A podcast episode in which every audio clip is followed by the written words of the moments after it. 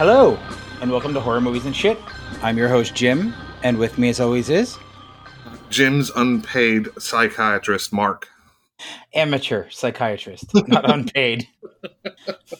Mark, why did you call us here today? Uh, Jim, this is your uh, this is your doing. It is. It is. You're right. Well, Why don't So- you let our audience know our special guest? We have a special guest today. With us today from Strange Films is August Aguilar. Hi, August. Hello, hello. Hi. Thank you guys so you? much for having me on. I appreciate it. I'm doing very mm-hmm. well. Thank you. So, August, Mark's going to run the interview because he tends to do a lot a lot better research than I do, but I do have some notes. Sure. Okay, no problem. Happy to be here. So, August, I hear you're into movies. No, I'm only kidding. What? Really? Yeah. So, so thanks very much for uh, joining us. Um, we're super into uh, up and coming filmmakers, established filmmakers, anybody, authors, anybody in uh, the horror world uh, that you know we love to interview, promote, do anything we can to uh, you know uh, get get the word out there. Plus, have a fun little discussion. That's Sure, right. Our, yeah. three, our three fans absolutely love this shit. Both our fans will adore you. Well, Thank you so much to all four of you guys and, and. Uh, Yeah. No, but seriously, it, you know, it, it, it helps a lot. It means a lot, especially to creators and filmmakers like myself who have people like you who are in our corner supporting us and sharing our work, promoting, and, uh, you know, wanting to talk to us and kind of let out, be able to express some of those nitty gritty details about what we do and everything. So it means a lot what, what you guys are doing. And, uh, so I, I'm very thankful and appreciative of it.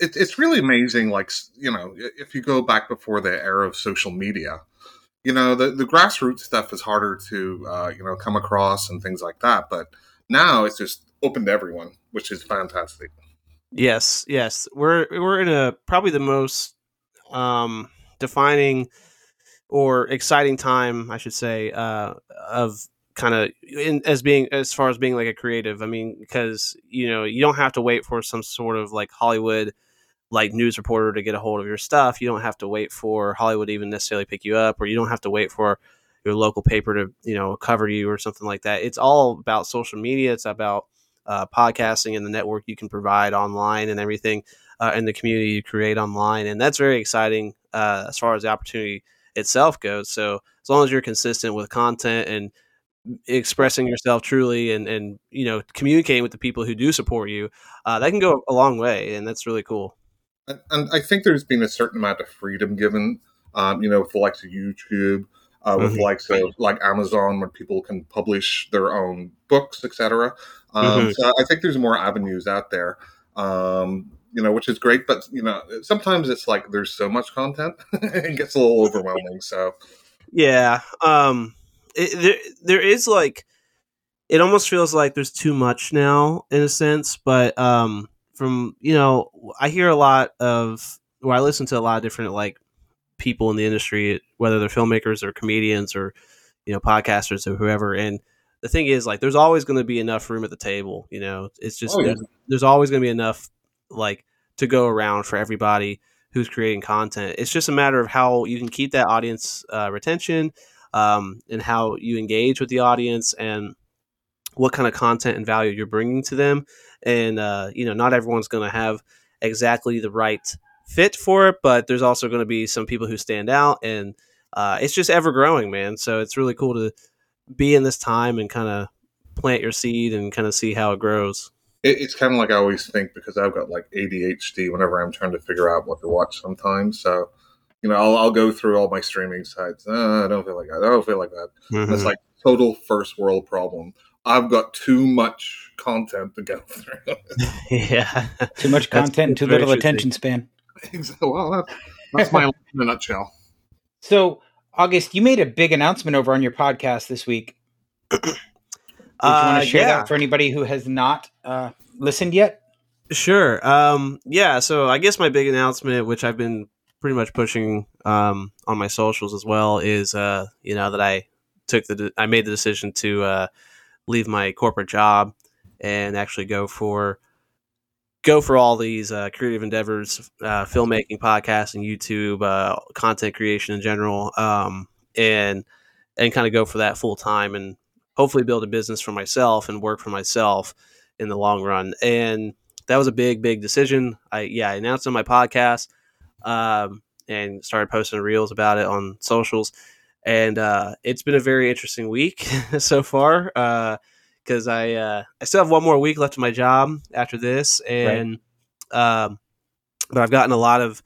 I honestly, I'd say ninety to hundred percent, or eighty to ninety percent. I've gotten um, you know great support and and congratulations and stuff about that decision. And uh, very excited for me you know especially people who know strange films and know myself like very very supportive behind me.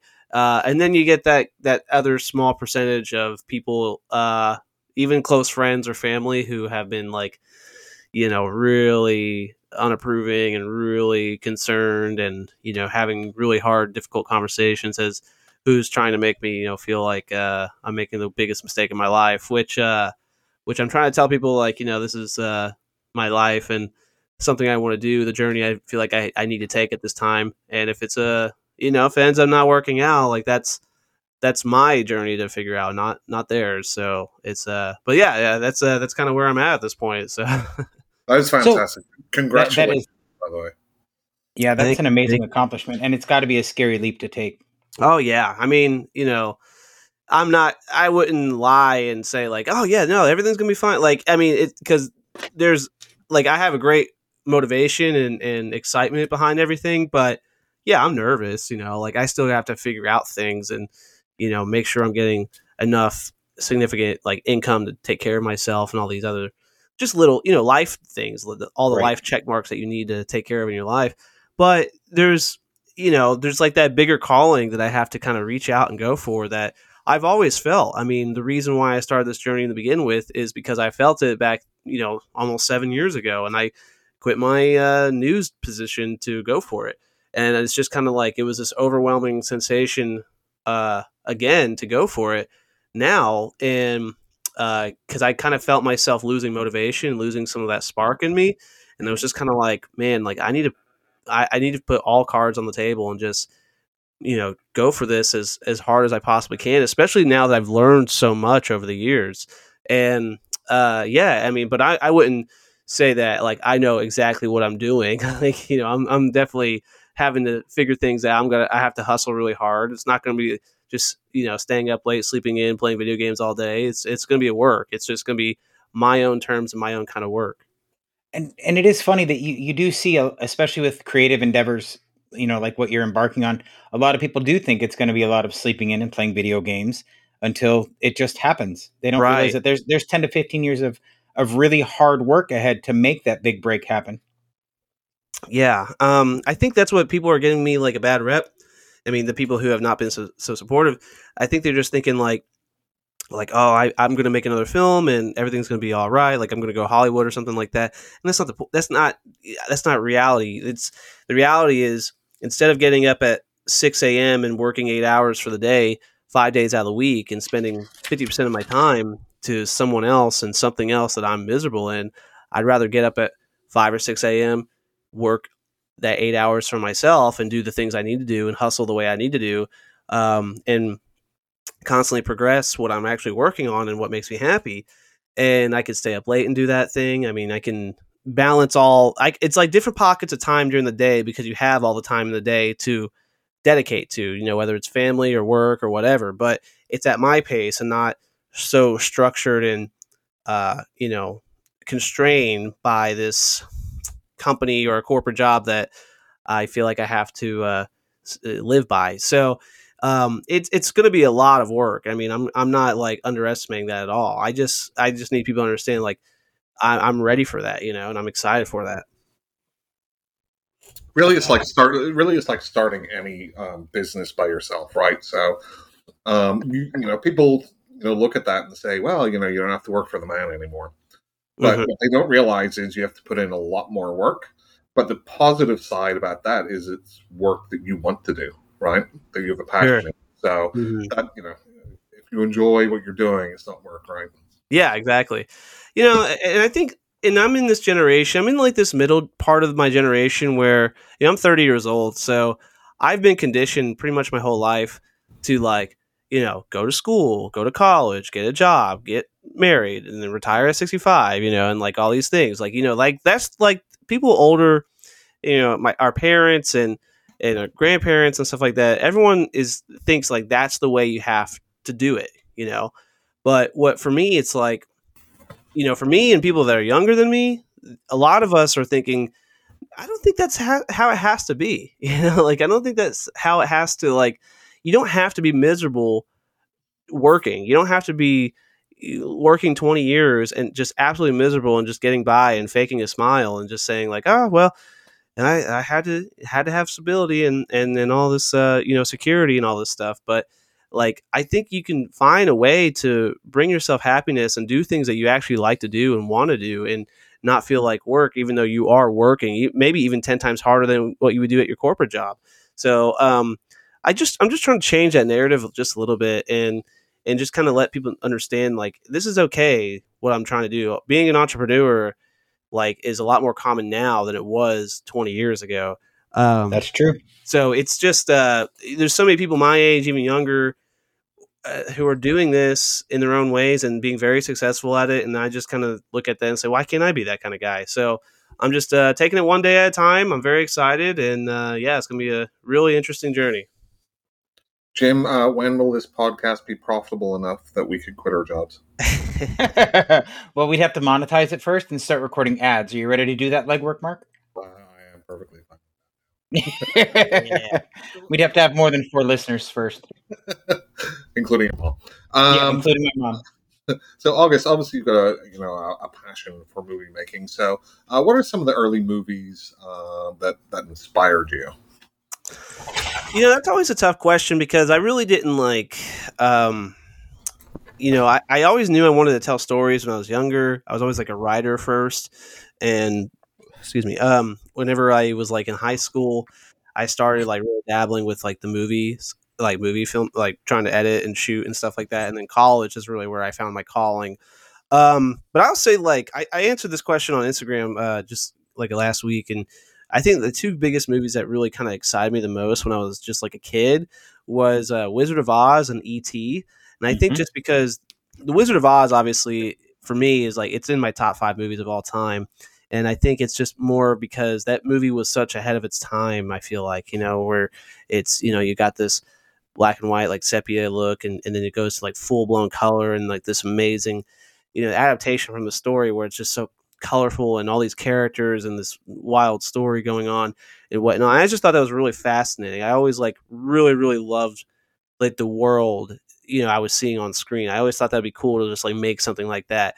And ET, I think, is just kind of the same. Like, I mean, it's it's like it's sci-fi, but it's also kind of got like a big heart in there. You know, like mm-hmm. you're you're feeling things and you've got really great characters and you've got ET who's just like this larger than life figure and so I think those two movies really resonate with me but um you know growing up out af- after that uh it, especially as I got into horror you know I really started really diving into like the 80s uh, slasher films, and those have kind of been my biggest inspiration kind of moving forward with strange films. So, uh, you know, Michael Myers and Halloween is like my all time favorite like horror movie, and uh, John Carpenter's like biggest inspiration. I feel like going behind a lot of my work. So, just kind of, I'd say I'm I'm a, I'm a big mixed bag, but definitely like 80s uh, movies in general and 80s slashers and horror, uh, and then like classics like ET and Wizard of Oz and stuff like that.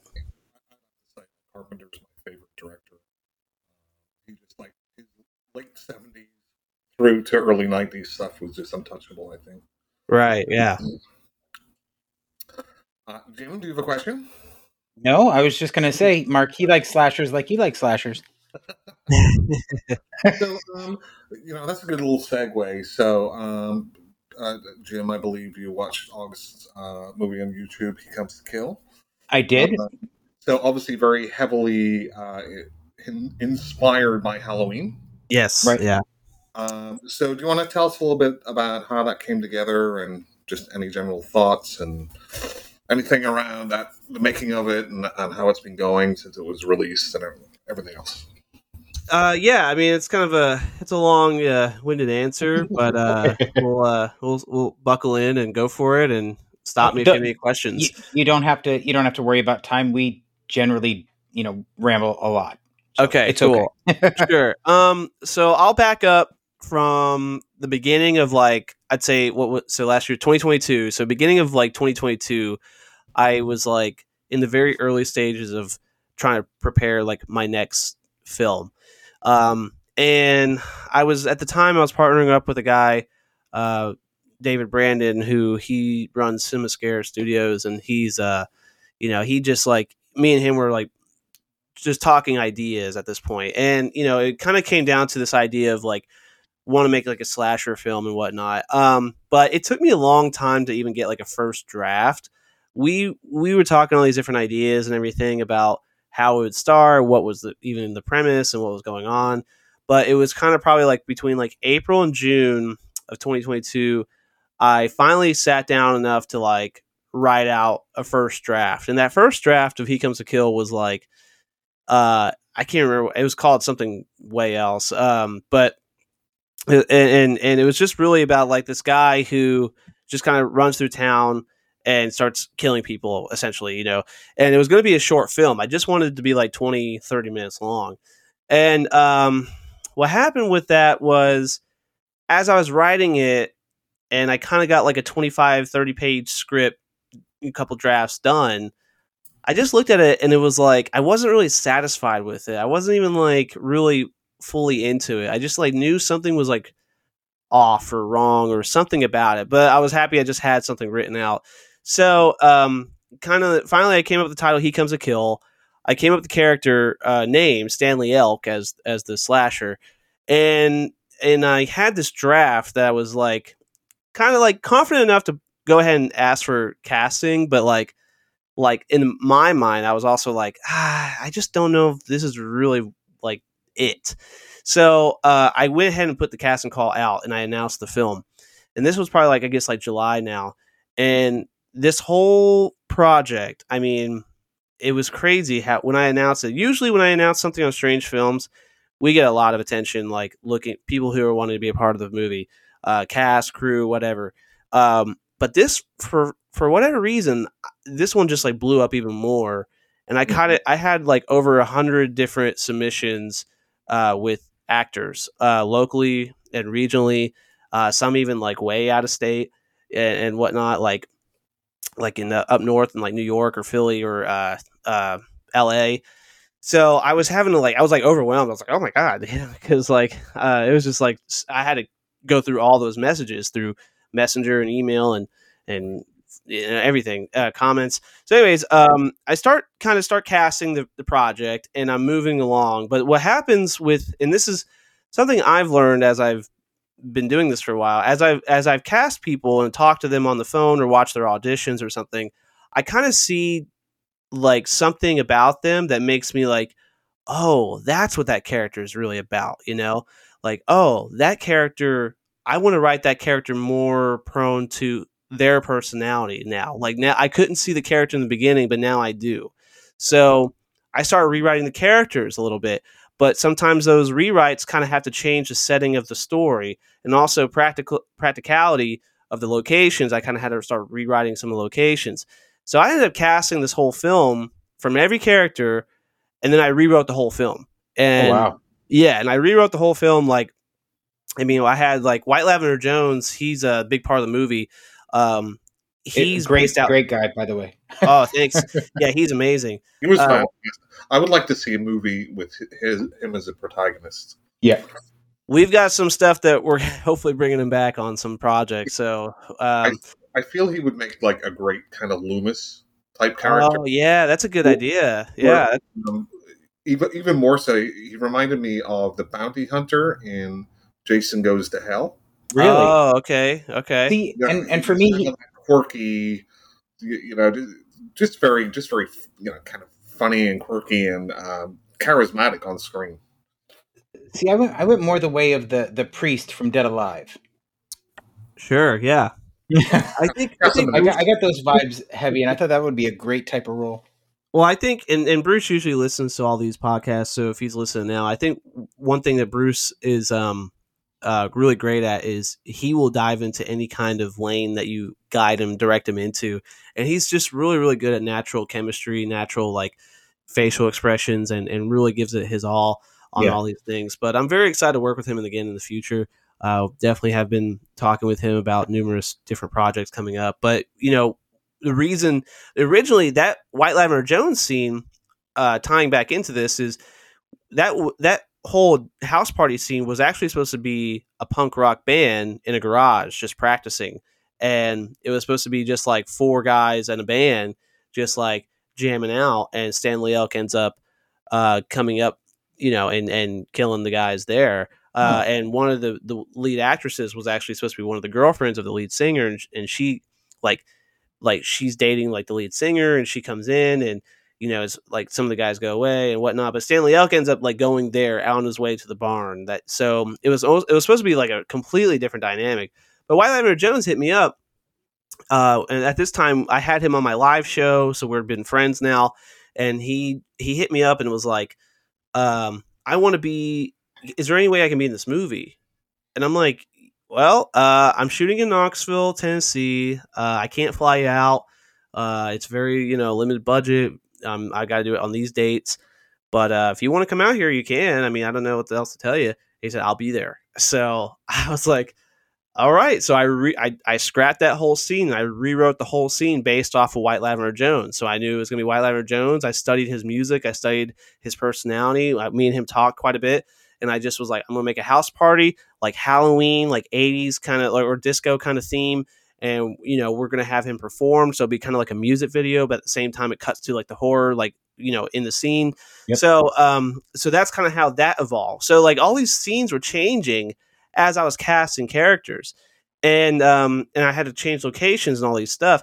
But then i ran into the problem of i cast um i think two or th- i know at least two main characters in the film that was very integral to the story and one dropped out like right after he got cast Oh, and and after right after I announced it on publicly. 'Cause I, what I like to do is I like to promote everyone who's being you know a part of the project. You know, I give Right. them their own social posts, I promote it, all the stuff to hype everything up. And I made this whole announcement. I talked to him like seven times and everything, and then he and he you know bailed and he said that. this is just funny to me, but he said that God told him he couldn't do it or something like that, you know. So oh, yeah, it was. He said he usually prays before he gets his roles, and he didn't pray for this one or something. So it was it was just a mess. But uh, but either way, you know, whatever he wants to do, it just made me mad that he made me waste my time. You know. So Yeah, but that, um, that'll make a great trivia trivia question. You know, when you do blow up. thanks. Yeah, we'll come back to this and make that happen. Yeah. Um, but yeah, so I had to cast that. I had to recast that, and then like another main character, he actually shot the first scene of the movie the first day of shooting. Told me he was good for the next two uh, shoots, were which was two weeks apart. Um, so you know he had plenty of time, and he already booked them for me. And then he uh, bailed on both of those the day of, or the day a few days before on one of them, and the day of on the last one. So I had to like quickly. I mean, like I mean, I had to change everything. I had to rewrite the rewrite the scene, change a character here, add another character there. So that's kind of how all this like behind the scenes stuff was happening. And it was like just like it was almost like one thing after another. Like it was almost like forcing or challenging me not to make this movie. Right. And uh I just finally like I just like no matter what threw at me, what anything threw at me, I just like I fixed it. I I subbed someone in, I rewrote this or that, and I just went ahead and I had to shoot it. I, so I shot it in six weeks, uh, six weekends every Saturday except for one weekend. I shot a Saturday and Sunday, and um, you know I just booked all those locations. I got everyone together. Had some people from Atlanta come down. Had White Lavender came from Texas. Uh, the rest were pretty much all local.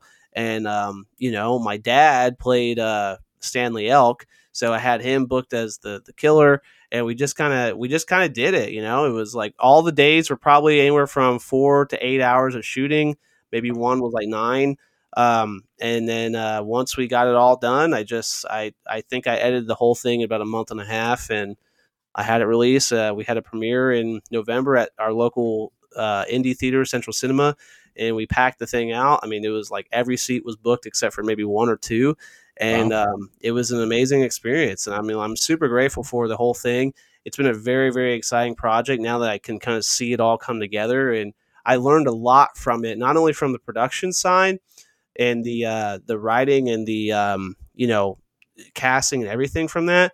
But like, uh, I learned a lot from it as a story. I kind of didn't know what I was doing writing it, and these characters. I kind of just had a vague idea. But now going into like part two of the movie, which I want to do later on, I really understand kind of what I created, and I have a really great launching pad from there. Yeah, you do. I I have to say I, I enjoyed this film. So I heard about this film through Jordan, who is in the Yeah. film, who we Yeah. had on our on our uh, podcast a while back. Yeah, I Um, listened to that show by the way. It was great. No, thanks. Um, ex- except for you know the first twenty minutes that I didn't record, right? Yeah, right. um, so he he uh, clued us into He Comes to Kill, and we started looking it up, and you got you got a lot of positive response from that film. So it, it definitely made me um, interested to to see what was going to come. And I got to be honest, I I'm very hard on films, as Mark will tell you. I, I, That's, that's an understatement. you're right. and I uh, I have one one criticism of this film, just Oof. one. Sit, sit down, August. Here, here. All right, let's do So it. the scene where Stanley gets his mask in the bookstore, Mm-hmm. It drove me absolutely insane the way the clerk was reshelving books. Like it made it made me so angry. Now, um, j- j- just to put this in perspective, August. So, uh, what Jim will do is he will he will watch a movie, and if he doesn't like how somebody's hair is dyed, he'll knock a couple of stars off it. I have Sure. never done that. Never done that. Come on, Jim. no, Uh, but to, all, all kidding aside, I was really impressed. I, I enjoyed this a lot more than I expected to. I thought it was a lot of fun, and the scene where the maniacs were let out, or or the you know the the criminals or from the institution, the guy in the nylons with all with the buttons across his mouth. I've Oh, never yeah. been so creeped out or turned on in my life. That was so weird. Uh, so, August, uh, welcome to my therapy sessions. I love that statement. Creeped out and turned on at the same time. yep. The gimp uh, reminded me of Decker in Nightbreed. Mhm. Okay. Um, well, I have to give a shout out, man, like because Zach, uh, oh, his last name is killing me right now, but uh, uh, he actually that that little he it, that's actually kind of like an Easter egg because Zach he he plays Buttons that that's the character's name Buttons Right. and he's based out in like somewhere in Virginia. He he he drove five hours to get there that day. Um, and same thing with the makeup artist Carla, who joined us for that day. She they both rode together and drove five hours to hang out with that with us for that day. And Zach Wow. was the guy um, in that scene, the maniac scene. So there's a guy who's like, as the the guard is walking, uh, there's a guy who's kind of like holding a little doll, and he's like, you know, laughing hysterically. And then as the like the detective's running through you know the asylum and he's the he's the maniac that like s- he's trying to like stop him you know he's like Haha, you know, he's like Oh all yeah. crazy. yeah. yeah so that's zach and, Okay. but zach has this alternative like like character that he plays he does he because he runs or he's an actor in a um like a haunted attraction every year Okay. Mm. and uh in, in virginia and he plays his character buttons but what he does also outside the haunted attractions he does like live shows like every week or something like that and he dresses up as buttons on this live show and Huh. he's like just he just like he's crazy like he'll talk on he'll he'll dress up in this buttons character and he just like he has like blood and crazy shit all over him and he's uh and he just talks to the facebook live and he's just like you know saying crazy things and laughing and he's answering questions and comments on the on the, the feed and everything. But what happened was a lot like it was like 2021 i was uh i was just up on facebook one night and i saw somehow i saw it and i was like what the hell is this? It's very jarring you know? It's Yeah. like a really wild looking character. And i was like what the hell is this? So i um i messaged him and i was like dude like you're what you're doing is incredible you know Right. I was like, I'm a filmmaker. I love horror movies. I'm a, I, I make horror movies. I want to get you in a movie. And he was like, Oh yeah, that'd be amazing. Da da da. And I was like, No, I want to make a movie just about you. Like, I want to do a buttons movie. Like, I, how do we make this happen? And one, you know, that's me on a probably half. You know, I was drunk or something, messaging him one night, and, and you know, I didn't get to actually make the movie, but we Damn stayed in contact, right? So we talked. We we would t- touch base every once in a while, but he reached out to me whenever I put the casting call out. He said, "Hey, I would love to be a part of this, even as an extra." I said, "Dude, I'm in Knoxville. I can't travel anywhere for this shoot. Um, you know, I know you're kind of like five, six hours away." He said, "I'll come to you, no problem." I said, "Dude, if you come to me, I will make the best time. I will make like the most out of your time spent with us. I'll have you as an extra. Bring that fucking buttons cos- costume. You know, 'Cause I have to have it in a film. Right. So, so yeah, that's what we did. We had him made up first. We did all the stuff with him, you know, uh, outside the costume. But once we like were doing that one shot, I was like, dude, just yeah, he was so stoked, you know. So we had the buttons, just a little cameo and Easter Yeah. egg, and and it made me like I was so happy to have that and and have him a part of the film itself. And we had a great time. He definitely wants to work with us again uh, anytime. But I'm now like after doing that, I still like even just recently, like a couple weeks ago, I was thinking about him again. I was like, I, st- I still gotta make that buttons movie. So Hey, we might we might be doing that in the future. I just gotta work it out with him, but we might do that. I, I am there for that. that that could be a lot of fun. Um, so hopefully he listens and you know hears uh, Jim's comments. I, I, I have no shame. What, el- what else say about uh, you know that scene? I, I felt so bad for that reporter. Oh yeah, oh yeah. thinking, hey, go into the right. Well, what's yeah. He's running around. Yeah. Right. Well, what's funny about that is I used to work in the news, so I kind of, I kind of like, I have a lot of experience in that same exact kind of scenario, but not like obviously maniacs running around me, but like they would send me out to cover like really, really uncomfortable situations, like really, like I mean, like house fires and with their families standing out front, you know, or like right. car wrecks with like people hurt in the background or you know cops trying to tell me to get the hell out of there or something. So like you know i was like always sent to like these really uncomfortable situations. So i was like i want a reporter here to be like you know just to be in the midst of this chaos but what i didn't account for what i didn't account for was our actress stephanie who i love her she's such a great supporter and friend and, and she did a great job but she i think i think i actually made her uncomfortable because i just like i was like all right like I'm a very unorthodox filmmaker. I don't really block or anything like that. I just say, "All right, let's go." And and so and whenever I start whenever I pulled her aside to do this scene, she waited around like 3-4 hours before we did that scene. And Okay. When I pulled her aside, I was like, "All right, we're going to shoot your scene." And she's like, "Okay, so, well, are we going to do this or this?" I'm like, "No, just uh just uh read your, you know, go off your lines and I'm going to have everyone around you just kind of doing some things." And she was like, "Uh okay." And and like I think it was such an like everything going on in the background is so unscripted.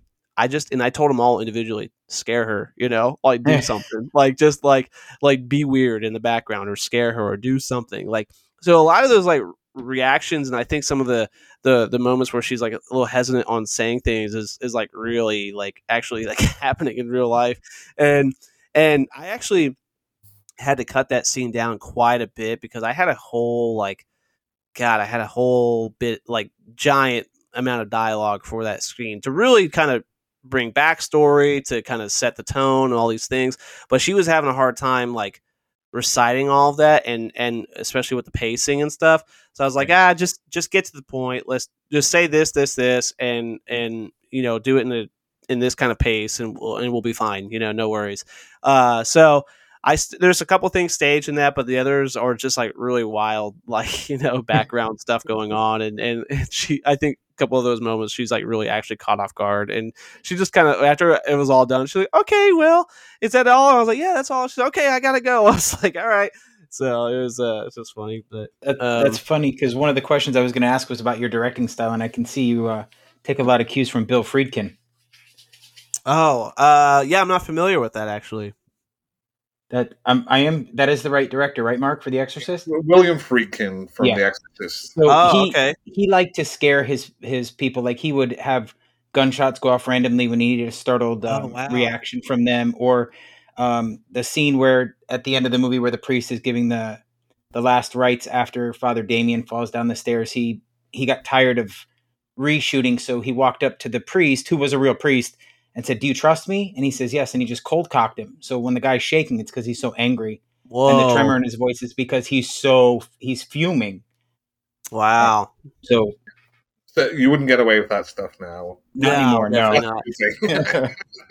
and and I, and I'll let it say and I'll say that like I'm not I'm not all the time like as chaotic as that as far as like oh we'll just scare that actress or something like that you know but I do find like I do find very very unique opportunities as we're shooting. So if I see something cool in the background or if I see something interesting that we can utilize or, the, or an actor does something that is like different from what I wrote or they have something you know they're just like just something in the air is going on then I'll I'll lean into it. And I say no you know screw the script go with that. Or you see that over there? Let's try to play with that. Or you know let's like I'm very very trying to be aware of my surroundings and the opportunities that my characters and cast and crew and everything around me presents me because I just think that adds a little bit of a new and raw element to the film that is that will actually make the film better than what I originally wrote.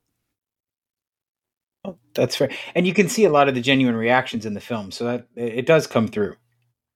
Thank yeah, I, I thought the the acting was very good. Yeah. from, from all the leads. I did. Yeah, So- we had a great cast all around. Um, I mean, I'm super proud of everyone that's that was a part of the film, uh, and it's such an ensemble cast. I quickly realized as I was making that this film that this movie wasn't really so much about Stanley Elk, but it's about all the characters surrounding Stanley Elk, and um, it just it just kind of what I love watching this movie, rewatching it, is like there's just there's so many great characters. Like Blake the guard, he's an amazing like creep, you know. he is got he is very creepy. Yeah, you've got uh, and that's shout out Blake Best, man. Like, and and I have his book as an Easter egg in the bookstore scene. So, uh, Jake, you know, Jake and Celeste, they're they're an actual couple. They're based out in Atlanta. They're filmmakers themselves. I, uh, I you know, I love working with them. And Jake just brought this really hysterical performance, you know, for that bookstore scene. Uh, Jordan, obviously, he became a fan favorite. He brought the most intensity, I think, of the entire film with his his acting and the most probably the dedication. And um, you Who know, was I, Who, who was the uh, the the cop? He was great. Yeah, that's. Joe Casterline, and I was about to mention him as well because he he was actually supposed to be like so. The Chiefs, uh, so the Chief Sanders role, kind of going back to where I had to recast things and change things up uh, because things, you know, people were dropping out. Joe was actually supposed to play the bartender who Bing Bing Fu, my buddy Bing, played uh, in the film. So when I had to change things up, I said, "Well, Joe, do you want to play Chief Sanders?" He said, "Yes, absolutely." But Chief Sanders was supposed to have a very minor role, kind of like how the Deputy Hughes character is in the movie. He was supposed Okay. to kind of be the guy that Michael Mathis uh, character kind of reports to, and they have like a lot of dialogue and stuff like that going on. And Chief Sanders is supposed to be kind of pretty much hanging out in the office area, all the scenes that he was in. But that didn't work out, so I had to change things up. So I ended up making Chief Sanders the guy who's hunting Stanley Elk down. So I and I had to change that right on the fly. We shot the last scene of the movie uh, on our second or th- uh, on our third shoot. So I had to change that ending, which ultimately had to make me change the rest of the movie in the beginning and the middle. Uh, so I brought Joe to the last, you know, for that day of shooting, and we wrote. I, I wrote his character as the guy who's hunting Stanley Elk down, having the showdown. So that made me kind of reframe his character into like this cop that was like maybe like a washed up cop who came from a big city. He's he's got a coke problem. Yeah, he's all crazy. You know, he lives in a small town, but he's trying to prove to himself and to the small town that he can take down the big the boogeyman. You know, and it, it's just wild. You know, and he did such a freaking great job. He's so funny. I mean, it is hysterical watching him Yeah. and working with him. Yeah. Uh, and I know it's and I know it's seen on screen as well. So Joe, I, I love that guy to death. He's so great. I, I do have to say I did love the deputy snark. That was Oh yeah, yeah. that last that little snarky last part wa- of him going, or maybe it's the coke. Uh, That Right. was all improv too. Je- uh, Jeff did that on the fly. I was like, dude, we have to use that. Yeah, was that like, was, that so was a good. great line. Yeah, so good. So I don't know, Mark. Do you have anything else you want to talk about with regards to uh, He Comes to Kill? Uh, no, I think we can um, see what uh, August, your upcoming projects are. And Well, first Well- though, I want to talk about something else because I, Uh-oh. I I sort of stalked your YouTube channel a little bit today. Oh, So- thank you. I I I started this Center City film series. I think there's what ten videos in that in the playlist from what I saw. Oh yeah. I, I only Um, got to watch the first one, and that was that was pretty good. I, I I can't wait to finish that little that little series because the the woman I, I think is what you call her in the credits. Yeah. Th- that's an interesting character. I really want to get to know her better. Okay, so you watched the original Center City, like um, not the spin-offs, just the Mhm. the, the original Yeah. one. Yeah. Okay, so yeah, so we started that movie. That was my second film I've ever done, and um, I love that movie so much. It's like I, I kind of. It's I kind of have it as like my Mona Lisa of, of my films because it, it's just like it was such a chaotic thing that we did at the time, but and I didn't really know what I was doing, but it came out so beautifully It and did. I really love that movie. Um, it, especially because it's not like such a horror film. It's it's a kind of a crime. It's bizarre. It's it's um film noir. It's Yeah. jazz, and it shows a city beautifully. So so that movie came out 2017, and um, what happened was we got so excited about that movie, and we had a lot of great like accomplishments from that movie. We got recognized from the Philadelphia Film Society. We got picked up in a lot of festivals. We won a couple festivals. Um, we kind of made our names for ourselves in Philly, and people were like wanting to be a part of it. So me and um, Frank, my my dad in Philly, um, Frank Aguilar, we that's his baby as far as like writing and kind of producing, and I come up and shoot and, and direct it. But um, we just kind of had this crazy idea. It's like, why don't we make a like a spin off film, like uh, Butch, because Butch ended up becoming becoming like this fan favorite character. Yeah, So I can see we- that. Yeah, so why don't, we're like, why don't we just like do something else with Butch? You know, like do like a spin off, like he's like celebrating the events of like Center City, you know, and it's just gonna be like a party scene because at the time we were working with a band too who wanted to do a music video, and so we're like, well, we can get the the band's music in there and all this stuff, and uh, we had this bar we could shoot at, so that's how Butch came about, and Butch is. Uh, again, kind of like celebrating the events of Center City. So it takes place right after, and the driver's in there and everything. But what, what happened after that was like, well, why don't we make a spin-off film for every character? And we were like, we had to set up why this all happened anyways. So the woman came about and the woman has her own movie called The Woman. Right. And uh, it's the prequel to Center City. It sets up the events of Center City. So it's about her meeting the queen, who is like kind of the, the big boss of the town, and kind of why she's going out and doing these hits and all these things. And it's um it's a pretty good film. I mean, as far as storyline goes, and it really sets up everything. Uh, but what happened was we couldn't get the original driver back from Center City, Oh.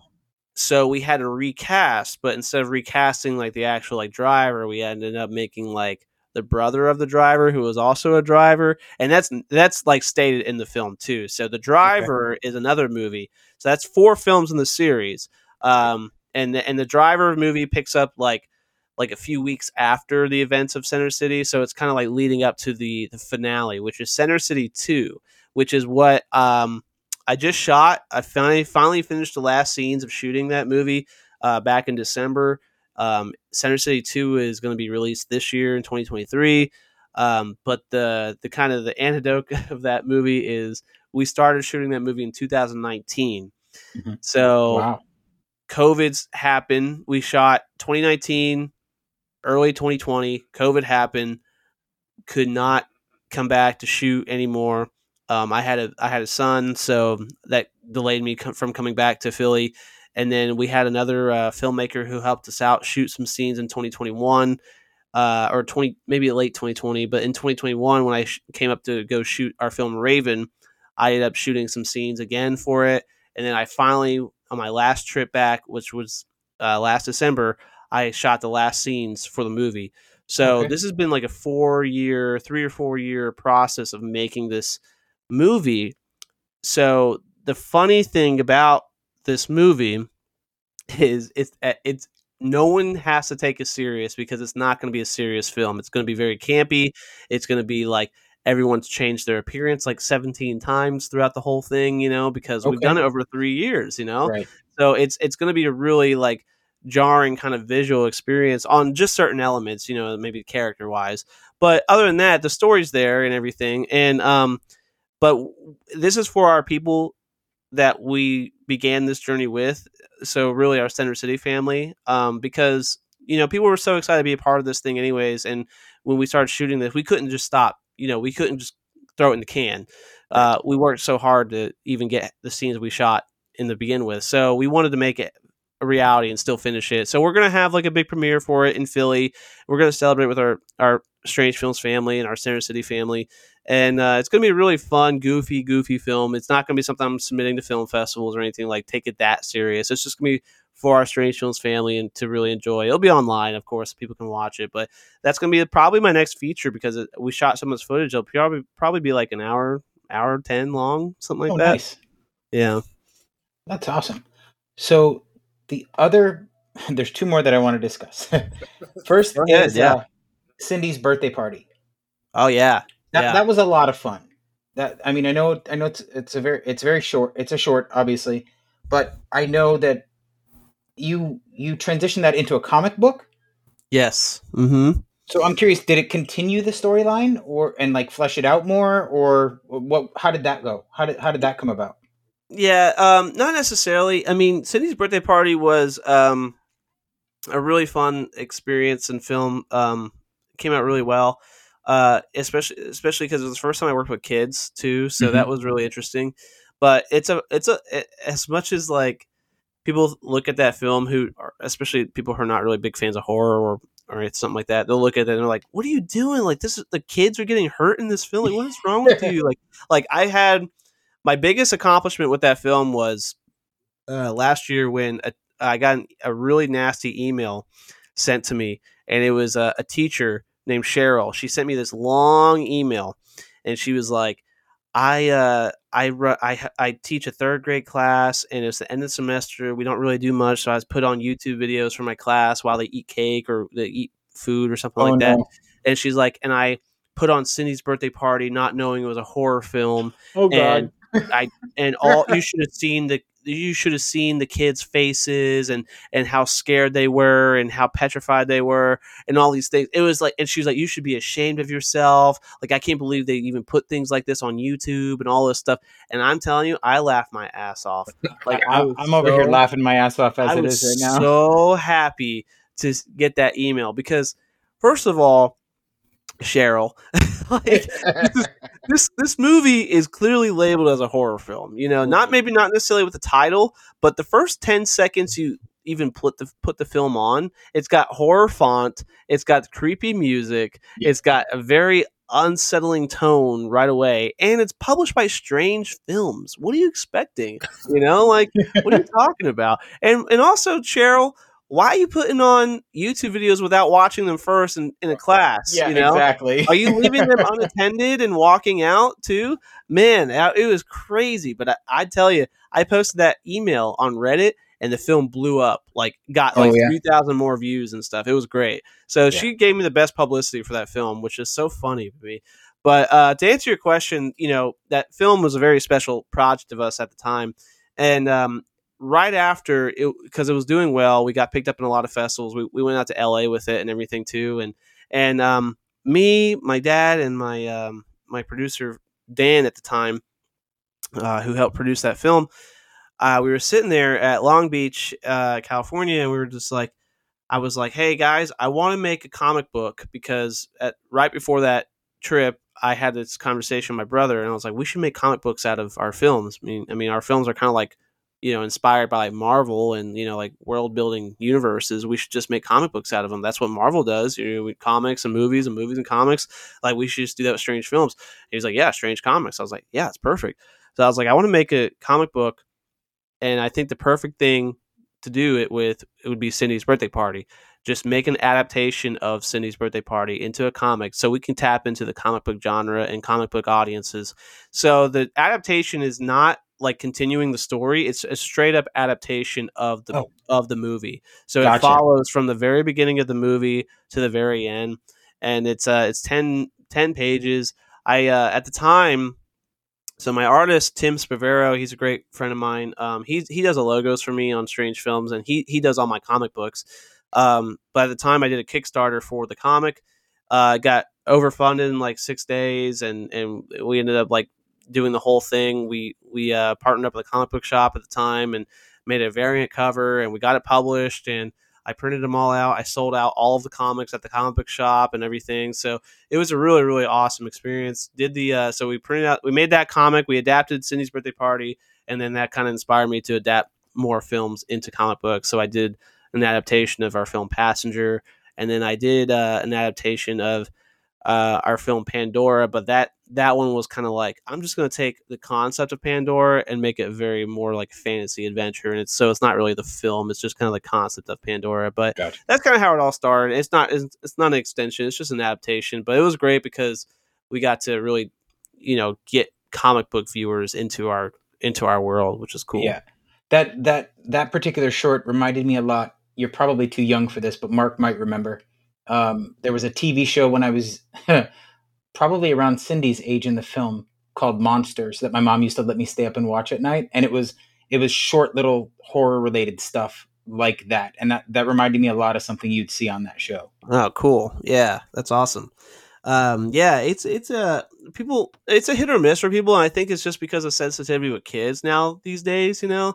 But it's like it, our stuff is inspired by like like stuff like what you just referred to, you know, like old like 80s and 90s like like horror anthology kind of stuff, you know, like Creep Yep. Show or Tales from the Crypt or something. Just like just like it's supposed to be like one shot kind of bizarre scenarios and and getting monsters involved or and not afraid to pull kids involved or whatever. I mean, it's straight up like from the 80s, I feel like and and people are I you know, people get sensitive about that kind of stuff now and it's uh it's just interesting, but uh, I really that film that film was great and it was such a family fair affair because everyone involved in that movie um had their parent there, you know, like and Right. and part of the film, you know, like Cindy and her Cindy uh she the girl who played Cindy, her mom played the monster. And oh, okay. yeah, and like Jonas uh who played the boy who gets eaten by the monster, his dad played the chauffeur and produced the movie. And How, like how hard was it to get him to sit still for that makeup, though? That um well the kids were kind of getting a little tired at this point you know like that was the end of the mo- the end of the day we were shooting probably eight hours at that day and he was getting a little tired and i think a little cranky or whatnot and i think it was kind of like eh, we kind of had to like you know keep him going at that point but he Yeah. was he was a i mean for being six years old i think at the time Yeah. i mean god he was a champ i mean He he did. He did a great job. on. Yeah, Yeah, he took it on. did He, was like, "Yeah, you know, okay." Like his dad was really great with him and and whatnot. So he was like a little cranky at that part, but once he got it on and once we did it, it, it was all good. But it was uh, it, yeah. It, I mean, you know, working with kids is one thing, but doing it for eight hours with them, they, and they're kind of like understand what's going on, but maybe not really fully understand. That's Right. kind of the communication you kind of have to kind of go through with those with those moments. So I'm going to move on to my favorite so far from from what I've seen so far Sure. because this reminded me a lot. so we'll go back a little bit. So Mark loves my stories about my mother, but Oh, hang on, hang on. Okay, You have to give a little bit of context about that, Jim. That sounds no, no, no, no, no. That's already been published. It's out there for the world to know, sir. We're good. Um, so my mom, when I was younger, our our quality time or our bonding time would be watching horror movies and stuff. So she would come down. We'd watch like Tales from the Dark Side, Twilight Zone, Tales from the Crypt, that kind of Mhm. the entity. Stuff. the entity, yes. But l- luckily, August is young enough. He probably doesn't even know what that movie is. I don't so- actually know. It's, it's about a poltergeist raping a woman. From Oh God! now, Yeah, it- and full graphic nudity and everything else. yeah. Wow. So anyway, yeah, and, Yeah. and Mark thinks that you know I'm I'm mentally fucked because of, I watched that movie when I was like Oh no, no, no, I'm no not not, just because of that. Oh, okay. Well, good to know. So anyway, um, the subject. Oh, That- subject the movie. Yeah, sub- subject is probably the my favorite short that I've seen of yours so far. Oh, okay, cool. that's I I thought that was great. It was very reminiscent of an old Twilight Zone movie, and I Thank thought it you. was fantastic. Thank you. Yeah, Mark, that's kind of like a deep cut. You know, um, that one really doesn't get talked about a lot. Um, But it's got such a great feel, and I, I don't know. It, it's very minimalist because I, you know Yes. a lot of it takes place in one room Mm-hmm. where where the the the guy is being held captive. Yeah, But- um, yeah. So I, you know, I'll give you a little story on that. Um, so subject was, I, I, personally love subject. I, I think it's it's it's an underrated film. I, I, I think we did a really great job with that. Um, but so kind of how it came to be was I entered this competition for a local film festival called the Two Week Twister, and Okay. it was um, we had two weeks, just kind of like your forty eight hour. You had two weeks to write, shoot, edit, produce, and excuse me, make a movie. So um, and we had to have like certain elements and dialogue and all these things to go with it. So we we we drew like uh having the line like do I amuse you? We had like we had to use tinfoil in it. We had to use like puzzle pieces and we had to use uh something else. Oh, Um, but- sense now. Yeah, so certain like like three elements in a line of dialogue, and it had to be under ten minutes, and all these you know all these crazy restrictions. So, you know, start the fest. I'm like, all right, what do we do? So I had a script written. Um, it was completely different than what that movie was. I can't remember at the time what it was, but it was a lot more ambitious. Um, I had the script written, it, and it just didn't seem practical. It didn't seem logical, and no one really was able to do it or anything like that. So I scrapped it. So I got my brother, who plays Tyler McKee, or Tyler McKee, who plays the, the subject guy. Um, Okay. I I uh, I got with him, and I go, dude, I gotta make a movie. I have like eight days left. it's like so, uh, you know, can we just like get in your apartment and film stuff? He's like, yeah, sure. So, because he's he's done he's been in a lot of my films. Um, so so I uh, we get in hi- we get in his apartment, and I was like, well, I just watched uh like movies like Suspiria and stuff, and I was like, I want to do like cool lighting and everything. So like, let's do like let's have this concept of like this guy like in his apartment, and he like is you know he tries every time he tries to do something he gets trapped or something li- like like something bad happens and he has to start his day over like kind of like a groundhog day effect. Right. and i was like let's just do something like that. So blue light means good red light means bad and and like he has to eat certain shit food and he has to do certain things and he has to stay in like one room. And um and then uh so yeah like we essentially got in his apartment we hung up some like i went to the dollar tree and grabbed a bunch of different supplies uh and some really bad just the most disgusting food i could find and i and i just grabbed all this stuff i spent like 10 bucks and i went back to his place and i like we strung up all this like uh saran wrap and uh, strung up or strung up these lights and all this stuff and, That and i was like most, right that is the most unnerving sound when he runs his hand over that saran wrap. Oh my god. oh yeah yeah Oh. that was and and I'm telling you, like all this was improv. There was Yeah. no script. There was Wow. no script. We were just like, okay, this is the setting. What do we do? So you know, I had him like we start started off in his bed and with the alarm clock going off and him hitting it, kind of seeing what reactions he would do from there. And then Right. we would like go in the living. I would follow him into the living room and kind of see what he did. And like all those takes were all like improv, like him like Oh, hitting wow. the the thing, and then I was like, okay, yeah, let's do that. But once you hit it, we'll turn on the red light like you're doing something bad, and that makes you like. And well, and we had a fog machine, so we're like, and we'll like, you know, we'll knock you out. That way, it start the Gas him. over. So, so like that, you know, all that stuff. Just like we probably spent like four or five hours just shooting like ran all those little things that you saw in the film. Right. And then what happened was, you know, from that idea stemmed, okay, why is this all happening? Well, because aliens are controlling him, which Right. is such a left turn strange films kind of go, you know. Yep. And uh and and luckily my buddy Eric Jackson who did uh makeup for my film Passenger and he ended up doing makeup for the Lions Den later on. He was available, he was ready to go. He he loves working with me and I was like, "Okay, I've got like 3 days left for this thing. Are you available on Saturday or Friday to to get, you know, get in and do this little scene where it looks like you know these aliens are controlling this guy because we already shot all the apartment stuff at this point.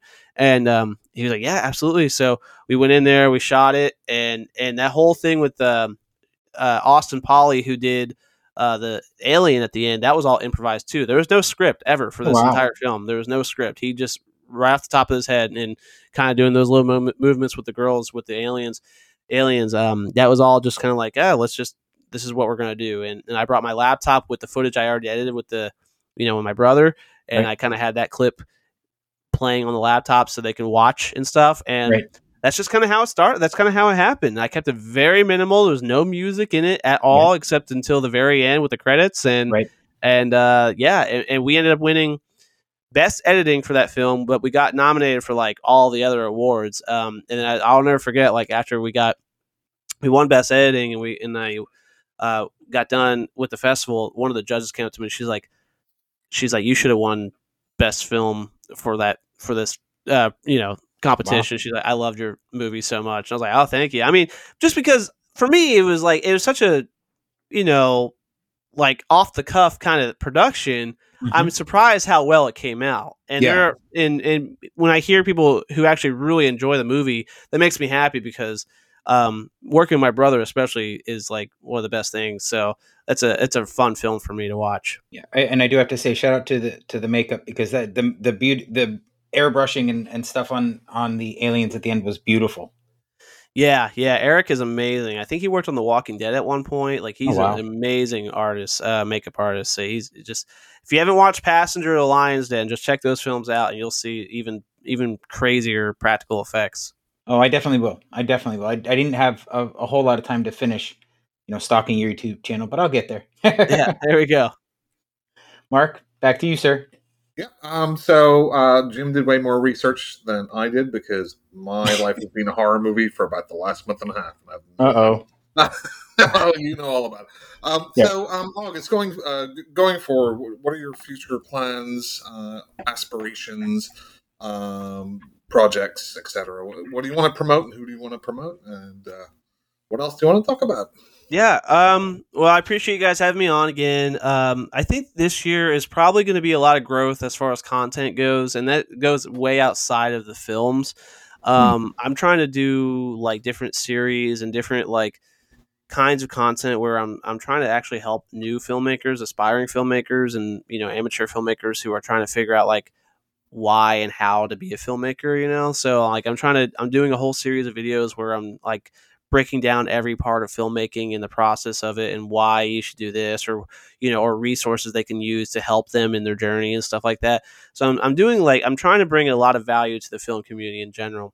And outside of that you know me doing like tutorial kind of stuff or uh, talking about these things like i want to support other filmmakers as well. So we have a film festival we're trying to do this year um, probably a virtual one just to kind of start and kind of get our name out there a little bit more and, and kind of hopefully bring in filmmakers who are supporting not only the festival but like strange films. And then eventually the goal would be to do a physical uh, in-person festival you know the next time around.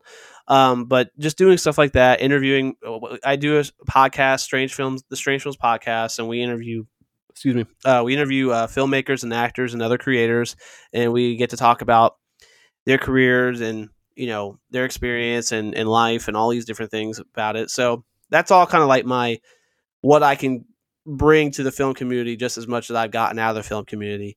Um, but when it comes to like making films um, i will say he comes to kill really inspired me to be able to make longer films. So i'm really trying to do like longer films and, and hopefully get to that 90 minute mark as far as a feature film goes um, so I have about three different films in mind that I'm trying to work on right now. Um, but you know, I I, I kind of need to take a step back, and I want to do a couple shorts beforehand because just because they're good practice, and I kind of just want to film something in general. I want to do a found footage horror film, so that's kind of one of my next things I want to do. I've got a web series I'm really trying to work on with my brother. Um, he comes to kill part two. That's the biggest uh, you know horror film I probably want to work on as well this year. So stuff like that, and then um, yeah, I mean just kind of really push content on YouTube and my socials, and you know we we really push on uh, Strange Film Studios on YouTube, Strange Film Studios on Instagram. Uh, we're on TikTok. Uh, actually, my name August Aguilar on TikTok, and uh, but strangefilmstudios.com is really where you can find a collection. All of our work, everything that we've ever done is on there. Um, but yeah, I just really try to invite people to collaborate with us and to uh, to kind of give us a shot because I think we have a lot to offer as far as value goes, and and hopefully uh, can tell more stories and even cooler characters. You know. Yeah, um, that's awesome. Um, I know that uh, myself and Jim go to a horror convention. We are both in Florida. Um, have you ever put your any of your shorts or anything into, you know, they do like short film uh, competitions to any any of those sort of conventions or anything like that? Uh, yeah, I mean, like we we submit to conventions and festivals all the time, all over the country. I mean, I've been to uh, one. Some of my films have been to Florida. Like, I think the last one was like fan. I don't know if it was called Phantasm or something like that. There's like a horror. That's a newer Yeah. one that just started Yeah. in Orlando. We went to the last two years. Yep. Yeah, it was a newer one. I think we had Happy Mother's Day play there. I can't, I- um, but we we had a film play there. Um, you know, we're we've got. I think we think we're playing our film "He Comes to Kill" at, at our local convention here, Br- Bride of FrankenCon, um, this summer. Uh, I've been submitting that film to just to festivals in general uh, across the country and whatnot. So really, anytime I can find a convention or a festival that I feel like we're a good fit and that you know I can actually su- submit or you know apply to or submit to, then I, I definitely go for it. You know, it just kind of depends. You never these festivals are all it's all about the money, you know, up front, and then you never know what you're going to get out of that as well. So, um, but uh, you know, it could not. It's not guaranteed. Is what I'm trying to say. Like you know, if get of getting in or not. So, but yeah, we're always trying to push. But really, I think just to help myself and my own sanity, I'm just trying to push online as much as I can, um, just in case I don't get into those conventions or festivals. Jim, Yes, sir. any other questions? No, I I think he's covered everything I wanted to talk about. Okay. Um, so August, at, uh, towards the end of our podcast, what we do is a quick what we've watched over the last week or two. Um, so if you want to hang around and uh, listen to what we've watched, and uh, you can tell us what you've watched, if anything. So, August, do you want to tell us some of what you have watched? Sure. Um, so the biggest thing, and I've been actually talking about this a, a lot on social media, on my podcast, and everything as well. But I mean, man, I love it so much. I actually want to rewatch it again. Is the menu? Uh, oh, it's so good. Um, I, I love how like dark it is, and Yep. how like how much of like a kind of like a little bit like that comedy vibe in it as well. Like it's just like a dark comedy in a, in a way, Yeah. but there, it's more like disturbing in a sense outside that. But I mean, the acting was phenomenal. The story. I worked in restaurants for years, so that kind of really hit home for me as well in that sense. But uh, yeah, I, I love the menu. I can't get enough of it. I, I keep been I've been recommending it to everyone I know. That that is a fantastic film. We talked about that uh, I think a week or two ago when I first got a chance to see it, and we both agree it, it was fantastic. It's like if Gordon Ramsay went insane and had Yep. a cult. yeah, yeah. um, yeah, so I thought that was great. Uh I've been I'm trying to catch up on a lot of the movies I haven't watched in 2022. Like so I know like the next one I want to watch like cuz I finally have access to it is Everything Everywhere All at Once. Oh, Um, oh, fantastic film! You will not be sorry. I know everyone keeps saying saying that to me. So like I just got to get the time to like sit down and actually watch it. Yeah. So hopefully one of the, one of these next nights I've got it free. But yeah, I'm uh that's that's the movie I've been wanting to watch. I guess I guess really new movie wise, maybe the menu was the only thing I actually ended up watching. I I don't get as much time as I'd like to watch new movies, unfortunately, with the kiddo and staying busy and stuff. But That's fair. That is fair. but I'm definitely always up for recommendations. So if you guys got some stuff that you just recently watched, I'd love to know Oh, so, I can check out and put on the list. So, Mark, one thing one thing you might, might not know about August, and I know because I was like cyber stalking him doing research for this thing, is Yes. it- yes. his favorite uh, genre would be horror comedy. Yes. You know, you've been watching those TikToks or whatever. yeah, I have. So, Jim, do you have something to say about that? no, I, I really don't because honestly, I've not watched. Well, I will say I did watch Megan. Oh Uh, yeah, the last did you week- like that? It was a lot better than I was expecting it to be. It was a Cool. it was a fun watch. It, it really was. Good, good. Yeah, I, I want to check that one out too. I'm a big fan of uh, Blumhouse films in general. So Yeah. What about you, Mark? Any any any recent things you've seen that you want to recommend? Um, so I started watching The Last of Us. Oh yeah, I, I did watch Last of Us. Yeah, that's great. It's been And, awesome. uh, have you played the game? Oh yeah, I watched. Part, I played part one. I Yeah. didn't play part two, but holy shit, man! It's. Oh. Uh, I mean, so if you if you, I'm, I'm assuming if you've played the game, then you know, like it's just like Yeah. the way they've shot this series so far. It's just been like right, you know, hand in hand. I felt like it's so good. And Yeah, it, the recreation of some of the scenes was fantastic. I think. Yeah, and, and I think some of the changes that they made made sense. Yep. yeah, yeah. Um, uh, you know, for, for the format that it's in, and uh, I, I think it's going to start kicking on soon. Um, you know, I think you know as you played the games, you kind of already know it's kind of go, going through, even though it's awesome. But Mhm. I'm waiting for it to really start kicking off soon because I think they're just Yeah. introducing, hey, the, you know, here are you know, here are the bad guys, and here are the you know, this, you know, the different monsters. So um, I'm, I'm really looking forward to it. I think the acting's phenomenal. I think the direction is great. Um, I think the use of CGI is fantastic with the backgrounds. Yes. You know, Yes. uh, again, it's, it's just out of the movie with the skyscraper, you know, on on top of the other one. Yeah, that that was fantastic. I will say, um, The Last of Us Part Two, the game, hmm is probably my favorite game. Oh, really? Um, Yeah. it, it it will pull you emotionally, um, like no other game.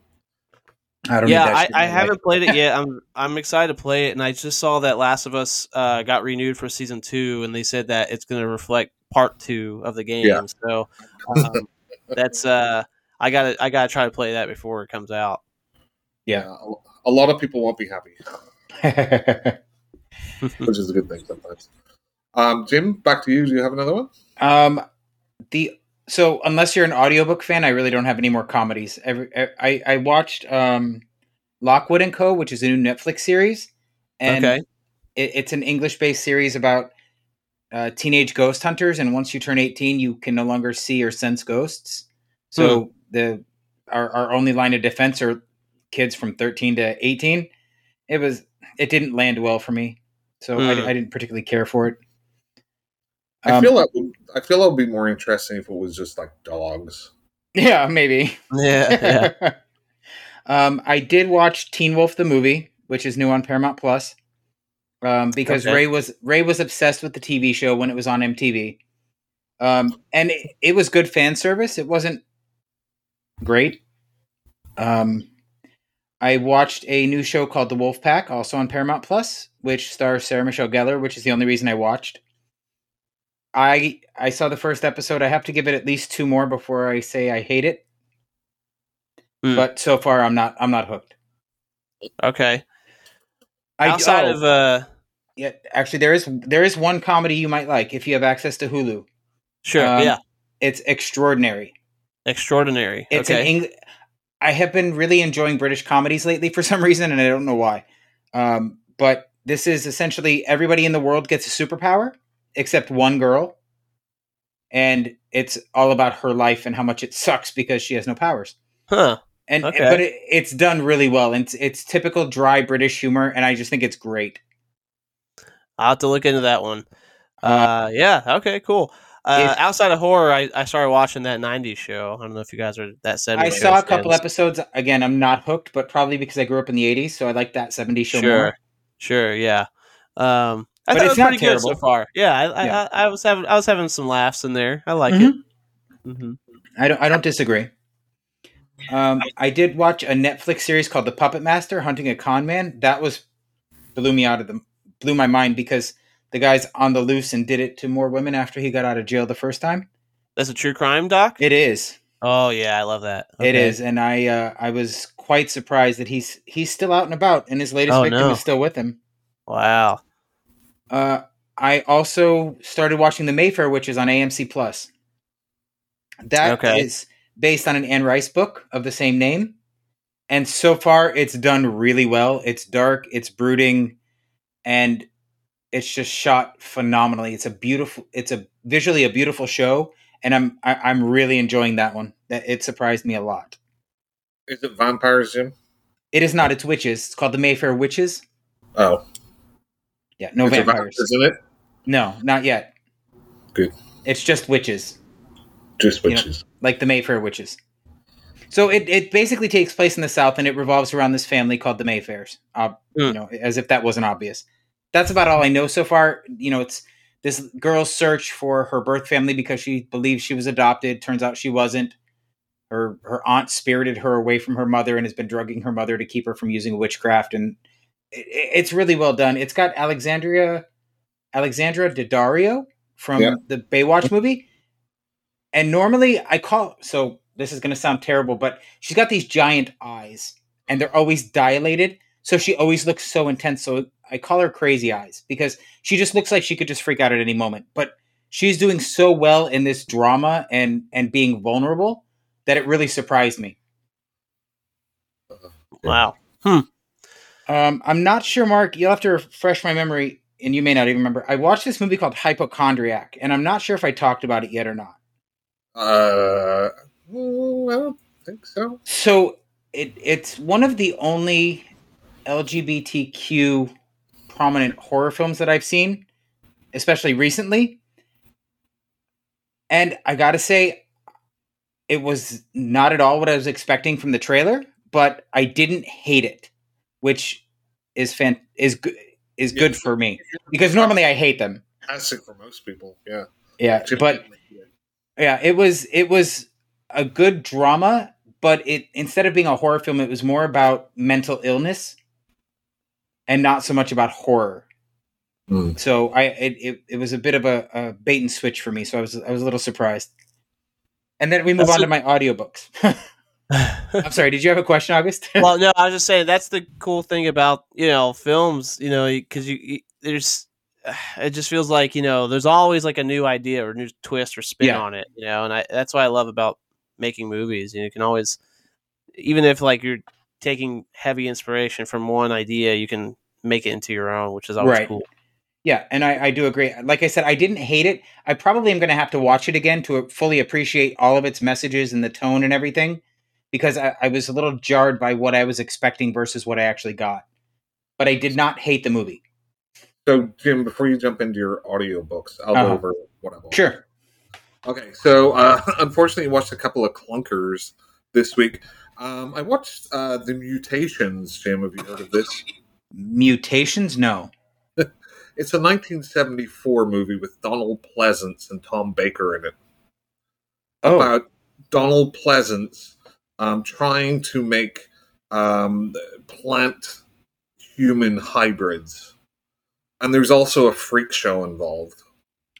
oh, This, although it was 1974, it felt like a 1964 movie. This was slow, boring. The they had an extended um, piece where they, sh- you know, they have the freak show, and you know they're, they're all being like brought out one by one on stage, which just felt like now it's just so cringe. Um, they copied the ending of uh, Freaks, Todd Browning's Freaks, okay. uh, but this was slow. Uh, Donald Pleasence couldn't save it. It it it was just awful. It, it had to have been if he couldn't save it. Uh, So so just skip that one. Um, I, I, and I thought that was going to be the worst movie I watched all week. Um, but just randomly, um, I, I put on um, a found footage movie from 2012 called Amber Alert. Okay, never heard of it. So this is a movie about um, three people who are, you know, they're they're making a video to send in um, to audition for like a reality show. Okay. But as they're, you know, they, they make like five minutes at the start where they're talking about themselves and da da da da da. Um, they're in the car driving and they see, you know, one of the signs up saying Amber Alert, look out for this type of car, and this is a license plate. So they see the car. Okay, that, that's interesting enough. Let's see where it goes. Um, an hour later, and it's just like the two leads are have just been screeching at each other in this car for for that length of time, and it's like, oh my god, like.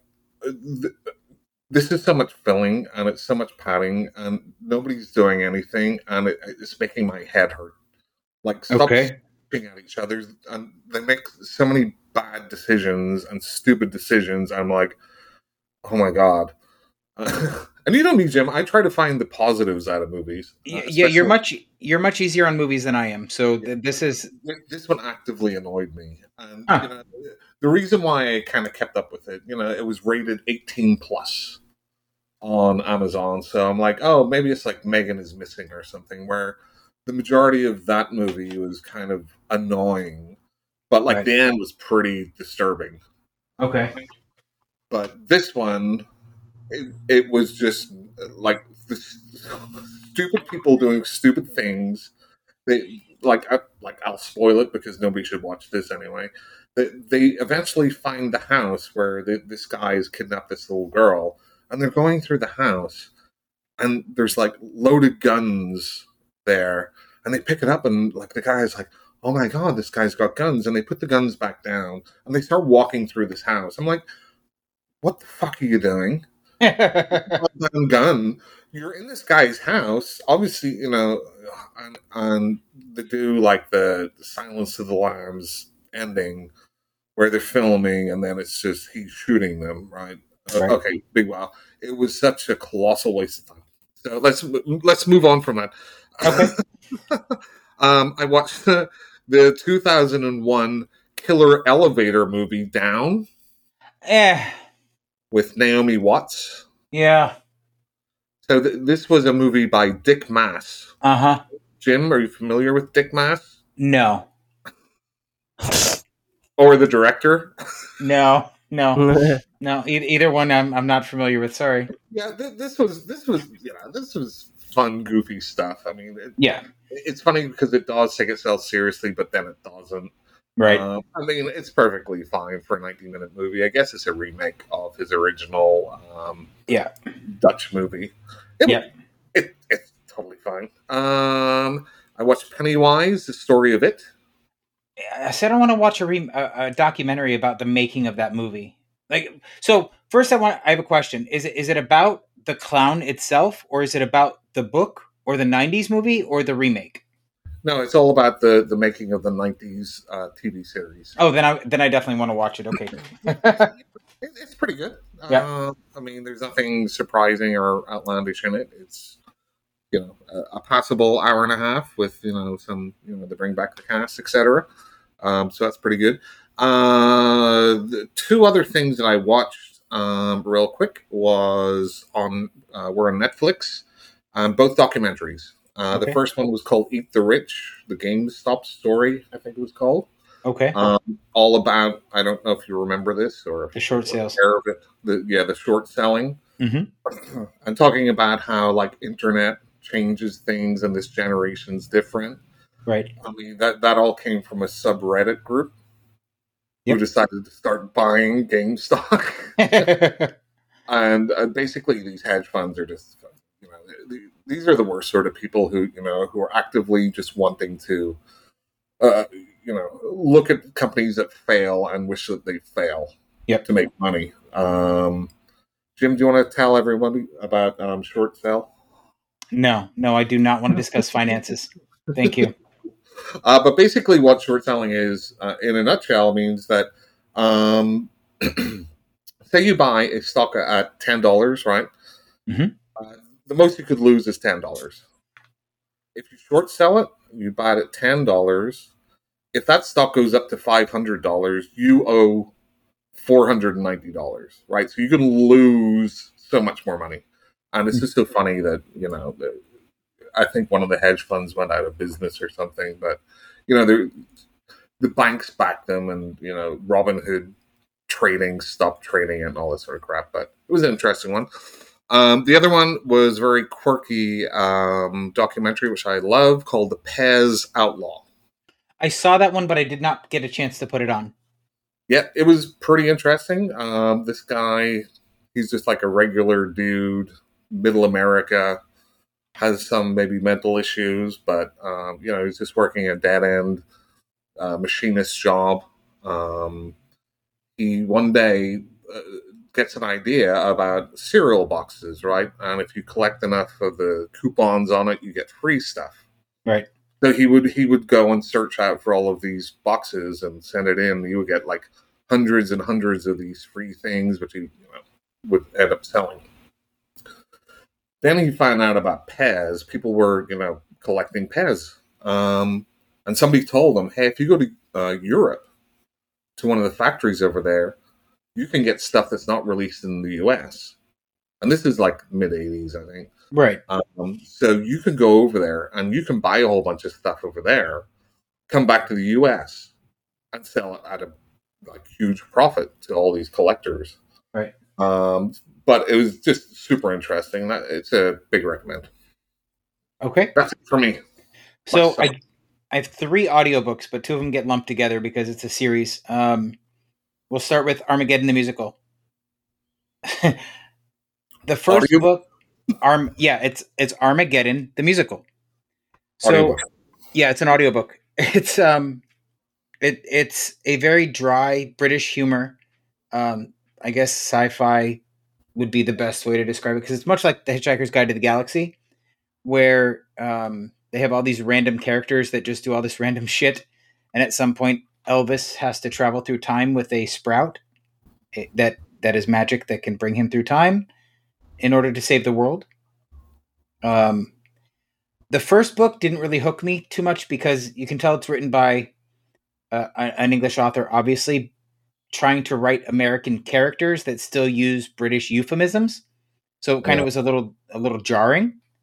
But then I did Armageddon the Musical 2, tagline They Came and Ate Us. And it was phenomenal. It, it was funny. I was laughing out loud again. And I don't know if it's just that I got used to the style or if it actually improved. But they're both written by Robert Rankin and they're fantastic. Um, and then I just started the Prof Croft series. I bought the uh, Audible books five through eight by Brad Magnarella. It's essentially about an urban wizard that is um, lives in New York City. That is, it, it's a lot like the the Dresden Files, um, where he investigates with the cops and tracks down all these you know different supernatural creatures. And it's just a fun series. The best character in the whole series, though, is Tabitha the cat. She's a succubus trapped in the body of a cat, and she's just a fat, lazy house cat, and she's great. But And that's it for me. But hang on, it's a succubus. Succubus trapped in a cat. So, so is the cat trying to hunt people? No, no, it's just a fat, lazy house cat. Just happens to have a succubus trapped in its body. So what's the point in, in it being a succubus? She's just a catty house cat. There is nothing. It's like, it- it's like if it was a vampire cat, but it didn't suck blood. Pretty much, yeah. It, it's just there to uh, It's just a mostly for for snarky comic relief. Why are they always named Tabitha? I don't know, but it, it she's a great character, and then the narrator's awesome. So it, it's definitely one that I recommend if you're into audiobooks. And that's it for me. So August, thank you for sticking around with us. I really appreciate that.